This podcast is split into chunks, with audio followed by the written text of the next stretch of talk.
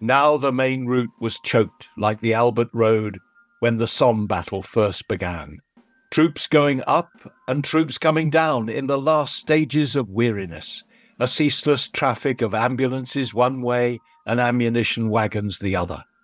Busy staff cars tried to worm a way through the mass. Strings of gun horses, oddments of cavalry, and here and there blue French uniforms. All that I'd seen before, but one thing was new to me. Little country carts with sad faced women and mystified children in them, and piles of household plenishings were creeping westward or stood waiting at village doors. Besides these tramped old men and boys, mostly in their Sunday best as if they were going to church. I'd never seen this before, for I'd never seen the British Army falling back. The dam which held the waters had broken, and the dwellers in the valley were trying to save their pitiful little treasures. And over everything, horse and man, cart and wheelbarrow, road and tillage, lay the white March dust. The sky was blue as June, small birds were busy in the copse, and in corners of abandoned gardens I had a glimpse of the first violets. Presently as we topped a rise, we came within noise of the guns. That, too, was new to me, for it was not an ordinary bombardment. There was a special quality in the sound, something ragged, straggling, intermittent, which I'd never heard before. It was the sign of open warfare and a moving battle. Hello, welcome back. I'm Ursula Buchan, a granddaughter of John Buchan, who wrote the 39 Steps and much else besides. That vivid account of the scene on the eve of a great battle is given by Richard Hannay in what is surely John Buchan's greatest novel of the First World War, Mr. Standfast. My co host, Michael Redley, who read that extract, is a professional historian interested in John Buchan and generally in the history of Europe during and after the First World War. Hello there. In this podcast, supported by the John Buchan Society, we began with The 39 Steps, his most celebrated and much filmed novel about the start of the war, and we moved on to Greenmantle at the point when both sides were looking for breaks, for opportunities, strategic alternatives to the grim realities of trench warfare on the Western Front. And Mr. Standfast is something different again, isn't it, yes. Ursula? Yeah, no, absolutely. Because in contrast to those, Mr. Standfast belongs to mid 1917 to mid 1918, when years of desperate fighting with huge losses on both sides caused profound fatigue and sorrow, and raised the question whether alternatives existed which might possibly end the bloodshed. It's concerned with pacifism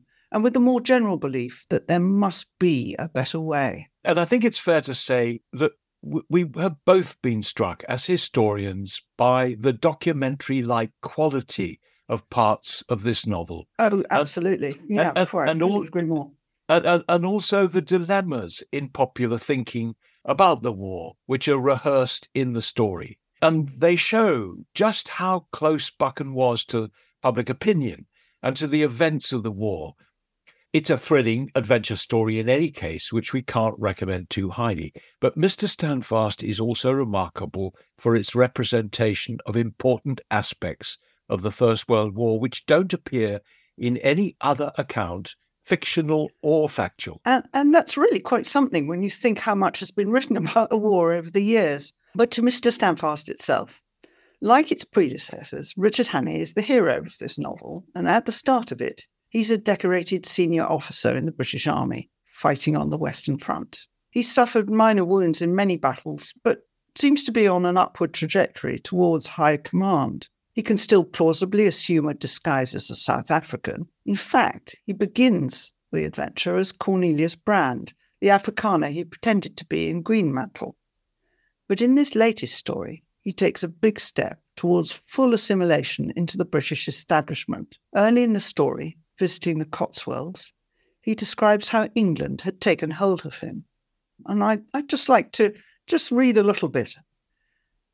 Before, my country had been South Africa, and when I thought of home, it had been the wide sun steeped spaces of the Veldt, or some scented glen of the Berg. But now I realized I had a new home. I understood what a precious thing this little England was, how old and kindly and comforting, and wholly worth striving for. I think that's rather rather moving, actually. It's a uh, wonderful moment in the story, yeah, when when he sort of has a sudden realization of his predicament and the world around him in a new way. With Hannay, you're look, suddenly looking at, at at, at the world as he sees it through his new eyes. It's it's brilliant. And before you get very far into the book, a couple of a couple of interesting general things I think to say, which will strike you about Mr. Standfast.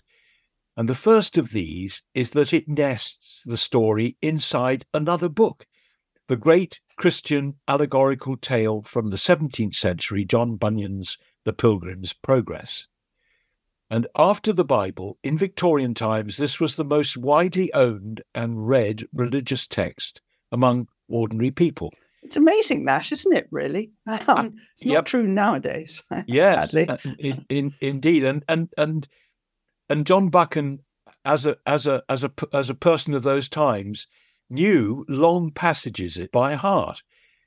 Mr. Standfast, the, the title of the story, is a character in Bunyan's book chapter headings in the book The Wicket Gate, The Village Named Morality, and The Valley of Humiliation are places, the names of places on Christian's journey in the story. And at, at a different level, the book is used as a source of codes passed between Hannay and his friends as they track the German genius who's at the bottom of all the Allies' military failures. Yeah, that's very interesting. Uh, but but the close association of Buchan's adventure story with Bill Pilgrim's Progress was plainly not introduced by him simply to emphasize good and evil in the Christian journey through life, was it? No, I mean, absolutely. Uh, th- there has to be some deeper purpose in a way, or some some some more more mundane, actually more mundane purpose, I suppose it is. And this is because I think of the way Peter Pienaar in the story is handled. Can, can you just explain, yeah. uh, take yes, us through yeah. that? Yeah, well, Peter Pienaar, he's Hannay's close friend from South African days. He, was quite a sort of even rougher diamond than Richard Hannay. He writes often to Hannay of the solace he gets from Bunyan's text. He's entered personally into the narrative, and, and the great characters like Mr. Standfast and Greatheart and Valiant for Truth have simply become his friends. He's in a German prison camp, poor man, having been captured after losing the use of his legs, fighting as an airman on the Allied side. He was in the RFC. And the pathos that Hannay derives from Peter's letters is a constant encouragement to fortitude, that great virtue in um, in Pilgrim's Progress, fortitude in addressing the challenges that he faces in the book. So it's not just about the good and evil theme, which, no. which as we've said before, is very much uh, intrinsic to Buchan's writing uh, at all times and at all stages in his life. It's not just that; there is something else going on, and and and we come back to that in just a moment. But but realizing, I think, uh, the point about a second puzzle about Mister Standfast, intrinsic, uh, involved very much with the first, which is that it is in two parts. Yeah. The first set entirely in the British Isles up to the middle of 1917, with no clue that the rest of the story will be set entirely outside Britain in part two, with its resolution on the Western Front nine months later. And as I remember it in your biography of your grandfather, Ursula, you, suggested, didn't you, that Buchan must, to begin with, have had a different ending in mind for the novel than the one it actually has. Yes, absolutely. I really do think that. Uh, because the ending is based on factual events that he could not possibly have foreseen when he began. And I, I really wish I knew what original ending his fertile imagination had conjured. The book took him 13 months off and on, which is a very long time for him. And so much happened both in his own life and in the war over that period. Let's not forget that the autumn of 1917 was the third Battle of Ypres, the Passchendaele, a terrible time in the war. But why might a story devised originally in the middle of 1917 and reflecting the mood of that time, appear to Buchan to be no longer appropriate in early 1918. That's the puzzle. Let's go back to the background to the book uh, as we try and work work out what is going on here. To start with, among huge changes in Buchan's own life, at the time he began the novel, he was Director of Information, recalled from routine propaganda duties and reporting directly to the Prime Minister, David Lloyd George, with a brief to reinvigorate Britain's propaganda, which was seen as having fallen badly behind the Germans' propaganda. On the agenda of his job then, in, in 1917, were some serious matters relations between Britain's allies, notably the French, uh, well, there were there, there, was some of the army was in a mutinous state, wasn't it? Uh, yeah, the French. Absolutely, it, it, it so, was sort of falling mm. apart, and and propaganda w- was very much intrinsic to try and keep to keep it all together. Also, promoting contacts with the United States, which had declared war on Germany and her allies, of course, in April 1917. And finally, and crucially for the story behind the novel, keeping Russia in line against Germany uh, yeah, Tsar, Tsarist Russia. But I might add, on a sort of personal level, that almost immediately after he took up the role in February 17, he had, had to undergo a serious operation to bypass the duodenal ulcer that had so plagued him. He didn't convalesce properly. There was no time, and it wasn't a great success. His intestines continued to bother him all through the war years and beyond. In fact, 1917 was generally a very difficult time for him since on the 9th of April, both his beloved youngest brother Alastair and his great friend and business partner Tommy Nelson were killed on the first day of the Battle of Arras. A terrible event in his life. That, Appalling. That, that day, yeah. The two men, both serving in Scottish regiments, died within half a mile of each other. Because of his workload, Buchan had no time to grieve properly for his brother and friend, and it took its toll on his physical health. He had to work hard not to fall into his own slough of despond, to, to, to quote from Pilgrim's Progress. and none of this was helped by things going badly wrong on Buchan's watch at the Department of Information when the Tsar, Tsar Nicholas, who, as we saw last time, had, had read his previous novel, Greenmantle, abdicated in favor of a provisional Republican government in March 1917, with then the Bolshevik Revolution following in October that year. Yeah, no, indeed. Um, pressure grew from this point within the government for Britain's propaganda effort, which had been described by critics as weak and aimed at opinion formers rather than the masses, to be placed in the hands of so called professionals. The newspaper owners and editors lined up to offer themselves for the task and it has to be said, Michael, doesn't it, to undermine Buchan? Yeah, and and they and they they didn't pull their punches. They were gigantic egos among the greatest yes. so, sort of egotists of their day, and and they and they were they were brutal in the way they they they went about their business. Buchan was not a man who cherished grievances against people. He was also but, but not he, an intriguer, was he? I mean, no, no, but but he had a particular animus against some of these people, and mm. and he he couldn't concede it really for the rest of his life. The attack on his management of the department included the suggestion that his policy towards Russia had been ineffective. And of course, the consequences of this were enormous because enormous. because Lenin made peace with Germany and her allies finally uh, early in 1918, but it had already become apparent the way events were going before that. And the German forces, divided hitherto between eastern and western fronts, could now be concentrated in the west against Britain and France. A strategic possibility which had lain in the background for, for, for a couple of years, and every effort had been made to try and prevent this happening. But now suddenly it was a reality. I think we really have to say that Buchan could not possibly be blamed for the Russian Revolution. if the Foreign Office had got it so wrong, how could the Information Department, which in practice answered to it, on its own have done anything else? And there were so many other factors in play three yeah. years into the war in Russia itself. I mean, yeah. it was nonsense. The newspapermen were deeply mischievous and self seeking.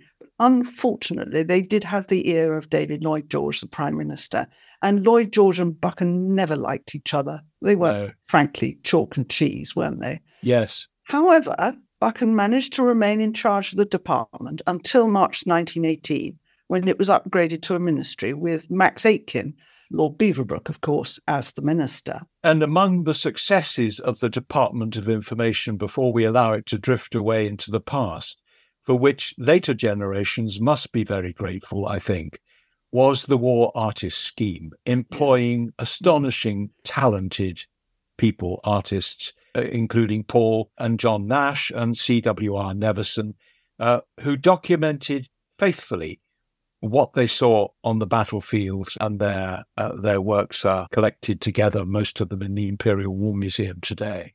Yeah, they are really well worth going to see. They're remarkable paintings, and they were supported by Buchan and, and the other members of the of, of the ministry. In indeed, unlike with Lloyd George, Buchan actually worked well with Beaverbrook, and he remained at his side as the director of intelligence in the ministry when Germany's great attack the so called Ludendorff Offensive began at the end of March 1918. The aim of this offensive was to drive straight through the front held by the British Army in front of Amiens in the direction of Paris and the English Channel. So that was a, a, a, a devastating moment in the, in the story because it, it, showed the coming together of all these different historical events with Buchan sitting in the now in the ministry watching them happen and all these changes in his personal position and the altered strategic circumstances for which, as we say, he was held by some, however incredibly, to bear some responsibility, must have played a part in the change you get in part two of Mr. Standfast.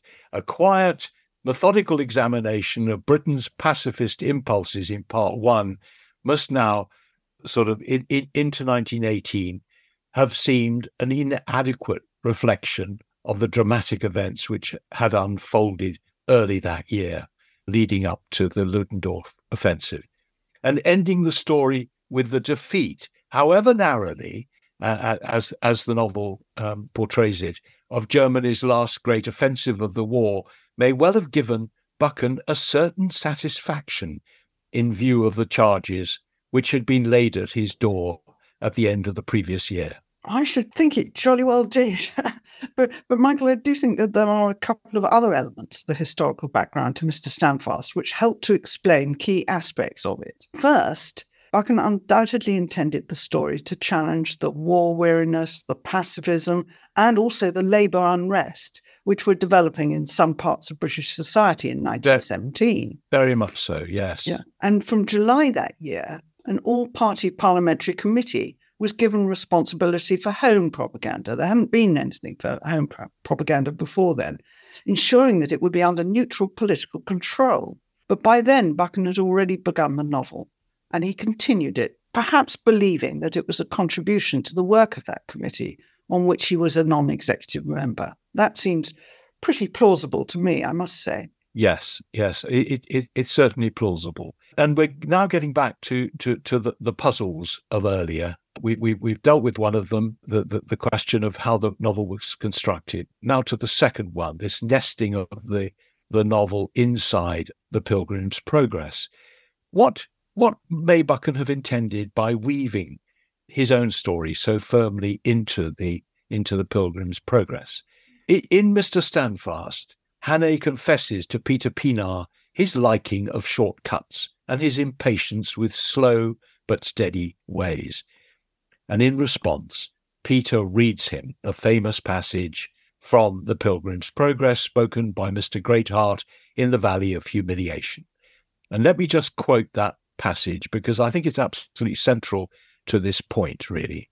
This is what he said Some have wished that the next way to their father's house were here, and that they might be troubled no more with either hills or mountains to go over. But the way is the way, and there is an end. The way is the way. Now, I know, Michael, you, you think that the nonconformist sensibility of which the Pilgrim's Progress was so firmly a part reached all across social classes and national divides in Britain, didn't it? Very much so. Yes, it did. Yeah. He, he certainly believed, I can certainly believe that there was no way around Bunyan's conclusion. The way is the way. And it was sunk deep into Britain's nonconformist consciousness and coupled with this idea of fortitude to see the fight through to the end. This, I believe, is the propaganda message sustained throughout Mr. Standfast, which actually sort of glues it together, as it were. But that said, Michael, we know that ideas on propaganda evolved in that all important time, don't we, while he was running the Department of Information? And that being the case, did they shape the book, particularly the second half? It's a really fascinating thought, and and and and I believe I believe so. If I just ex- explain it this way, the transporting of Lenin and the Bolshevik vanguard from Switzerland to Russia under the protection of the German High Command which happened in the middle of 1917, coupled with the very fine margin of the war as each side grappled for advantage in a situation of increasing military exhaustion, meant that what propaganda might achieve began to be viewed on all sides, on both sides, in a new light early in 1918. And this perception, I think, finds its way repeatedly into Mr. Standfast as the band of brothers, led by Bullivant and Hannay, recognized that the evil genius at the center of the conspiracy is not simply gathering information, the act of a spy, but having detailed knowledge of how the enemy's public opinion is formed, is working to shape it. And, and this is surely the distinction that Buchan made in the story between the so called cage birds and wild birds which is such yeah. an important part of the story. Yes, yes, but you'll have to read it to find out. The this evil genius, the leader of the wild birds, is is is a man called Graf von Schwabing. He's a Prussian. As Sir Walter Bullivant understands, and I quote exactly what Bullivant says: "Make the next German peace offensive really deadly, not the blundering thing which it has been up to now, but something which gets our weak spots on the raw." there were, as we know, plenty of calls by influential people for peace negotiations in those years, weren't there? Yes, there were. Among the most influential in the land, I think it's fair to say, were publishing statements where there was discussion in various places about the possibility of peace negotiations in place of continuation of the war. Uh, and bold claims are made in the novel for the efficacy of the propaganda weapon. And, and, and that's quite a startling thing, really. But the background to it is really to do with the place propaganda ha- had in thinking in the last year of the war. In an official paper, which may possibly actually have been drafted for Lord Beaverbrook by John Buchan, Beaverbrook called propaganda munitions of the mind. A wonderful phrase. But the fact is that as Mr. Standfast was completed in the middle of 1918, no one responsible for the conduct of the war any more doubted propaganda's vital importance to the outcome. Take a break from your detective work, Buchan fans, because we've got something exciting to share with you. John Buchan was an important figure in the first half of the 20th century a well connected politician and statesman, an admired historian, as well as an incredibly successful novelist. If this podcast makes you want to know more, the John Buchan Society, which supports John Buchan Unbound, is inviting you to join the great adventure. The Society has been pioneering the study of John Buchan for more than 40 years, hosting friendly and lively meetings and seminars, and producing a journal reporting research into the many different aspects of this diverse amazing man. And if you happen to find yourself dramatically hanging out of a train and passing Peebles in Scotland, check out the John Buchan Story Museum, where you can find everything you would want to learn about the man and his books. So, to hear more about the Society and join in the adventure, visit www.johnbuchansociety.co.uk and become part of Buchan's story yourself. Now, let's get back to the action. Welcome back. Having looked at the circumstances behind it, what of the story itself? Richard Hannay, the narrator, describes what is to come with a reference to his native South Africa. Up on the high veld, our rivers are apt to be strings of pools linked by muddy trickles, the most stagnant kind of watercourse you would look for in a day's journey. But presently they reach the edge of the plateau and are tossed down into the flats in noble ravines and roll thereafter in full and sounding currents to the sea. So with the story I am telling. It began in smooth reaches, as idle as a mill pond.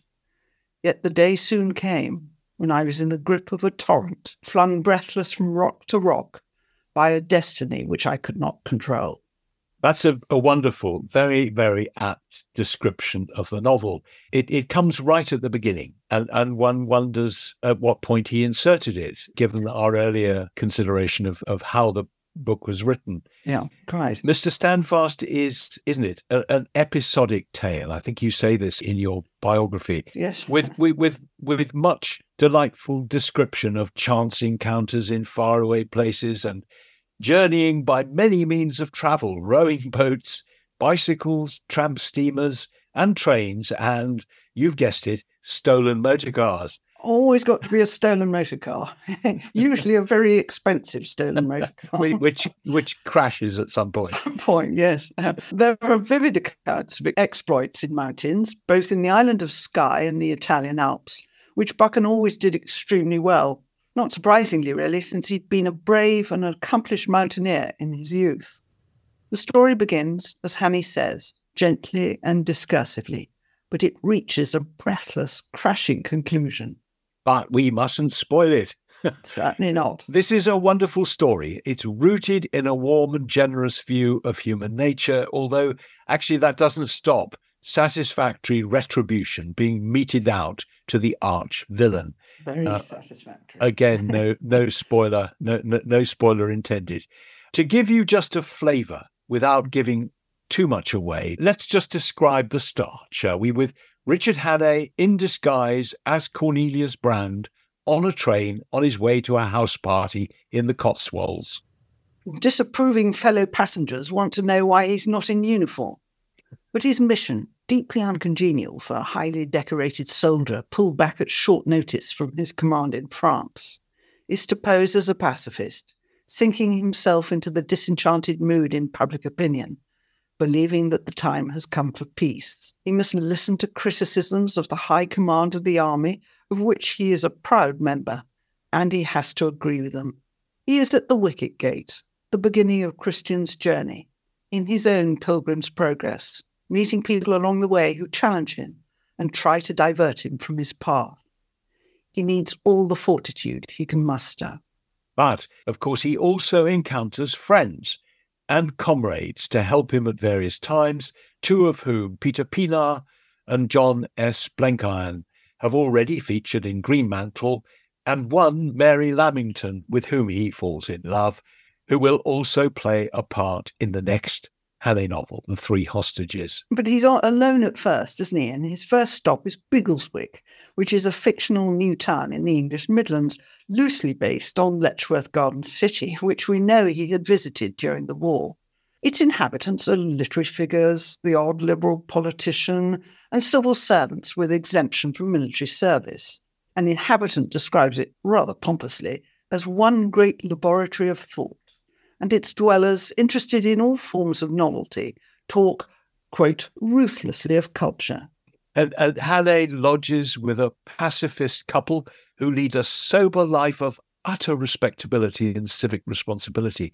And by sinking into the local scene, Hannay seeks to establish himself as an aspirant to a higher life, though privately at odds with the entire outlook of Biggleswick's inhabitants and, and what he says what he says about them in passing is is this if you talk to them about divine countryside you found they didn't give a rap for it and had never been a mile beyond the village but they admired greatly the somber effect of a train going into Marylebone Station on a rainy day.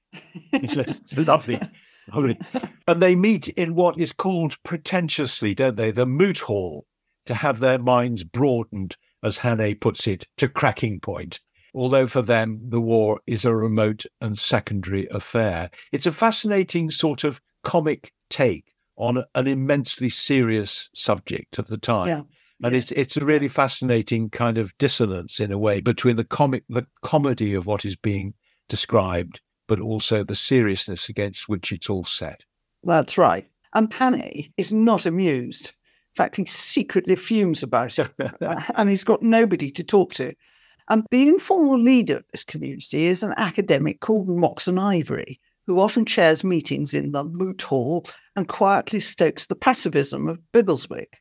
He's the incarnation of the moderate, comfortable, middle class sentimentalist who appears utterly nondescript.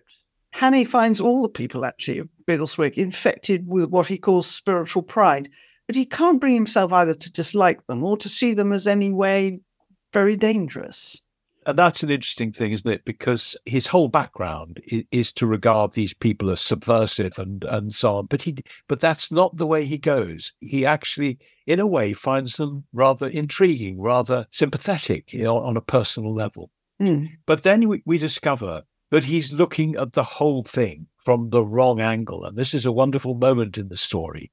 Enlightenment comes from Blenkiron, who arrives as an invited speaker. Remember, Blenkiron is is on the same side, as it were.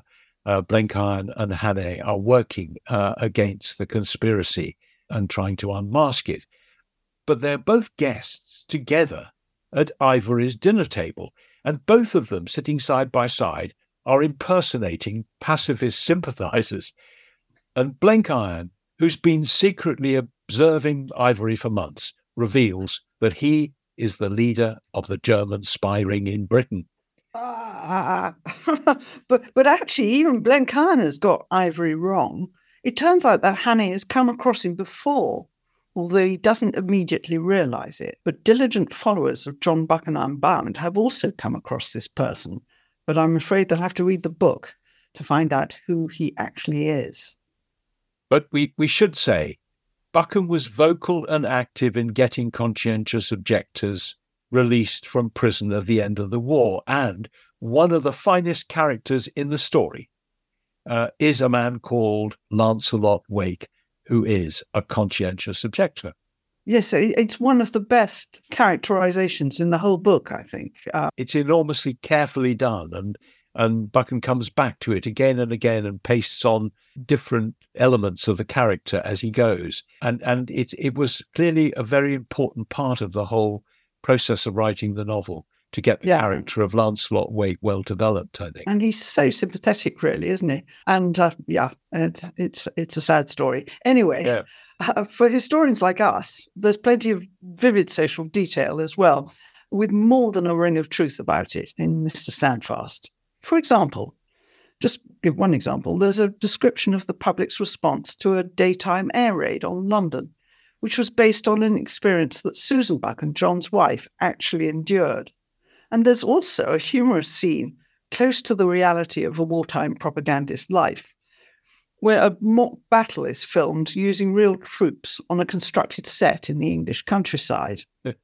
And, and, and I can't resist mentioning one particular favourite of mine, which is Hannay's account of his journey towards the great battle, which ends the story. And we quoted, I quoted from this right at the start. They're travelling across France in a swirl of rumour. And, gradu- and gradually, Hannay realizes by piecing together information from the people he meets just how bad the military situation already is. And this is kind of masterly storytelling, moving the story vividly and effectively towards its climax. It's a magnificent, I think, moment in, in the story, but also a, a wonderful exhibition of really of, of narrative technique. And it gets even more exciting after that.